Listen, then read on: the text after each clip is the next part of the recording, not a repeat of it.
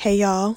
I hope this voice note, voice memo um, finds you well and safe and in a moment of ease and slow down.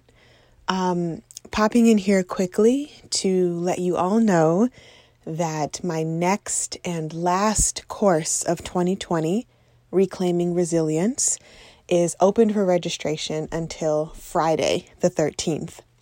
I meant to let you guys know about this sooner, but life has been so intense and so wild, and I just forgot. So, if you are a part of this podcast community, feel free to head over to the link in the description and register for this course. Um, so, I'm calling this Reclaiming Resilience, but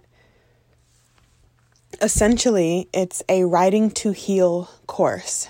I mean, all the courses this year have been a what is the word? A facilitator, I guess, of healing. But this course in particular feels a little different. And maybe it's because my new book is finally out in the world. Maybe it's because I'm on the second pathway of my healing process in the last two years. Um, but I've been thinking a lot about how writing came into my life and how my healing really started. And it began in therapy. A lot of y'all who know me and my work know that I've talked about this. Um, I was given the gift of writing to heal by a therapist. Let's call her Miss B. She was the most amazing woman and my first true advocate of self healing, which was interesting because back in 2008, 2009, I wasn't around many people who talked about healing yourself, um, especially licensed professionals who, um, you know, were in the roles of psychologists and psych and, and psychiatrists and all of that. So Miss B's gift she told me to keep a journal in my emotional toolbox and not just to brain dump or to write my sad poetry or to write my woes about life because I've always been that type of writer.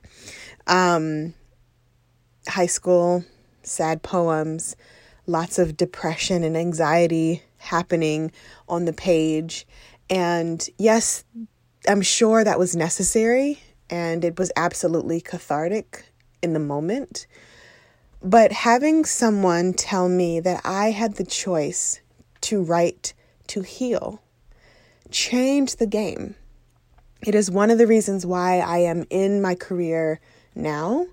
It is one of the reasons why I am so passionate about facilitating other people in their healing through writing practice. So, reclaiming resilience is not just this end of the year course, it is truly a um, shape shifting experience to round off our time together this year, step into 2021 with a open and soft heart because we all know that man 2020 has been a whirlwind. And to really put emphasis on writing to heal ourselves, writing to get curious about our healing, about our pain, about our joy, about what we deserve, and about what we didn't deserve, as far as maybe some of the trauma we've faced, the abuse we've faced, the um, injustices we've faced. And it is a place that allows clarity for self and community. So, with all of that being said, I would love to have you join me for my last course of 2020. It is self paced.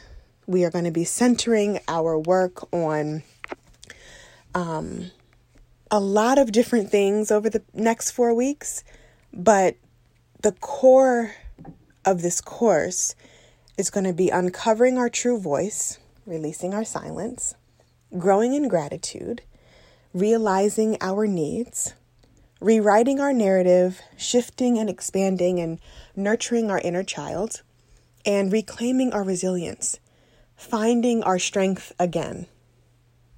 So, the link to register is in the episode notes. Um, registration closes Friday, as I mentioned, and it would just be beautiful to round off the year with you and our group. So, take care. Random, unedited voice note in your ears. I pray you all have a beautiful rest of the week, and I hope to see you in Reclaiming Resilience. Okay, take care.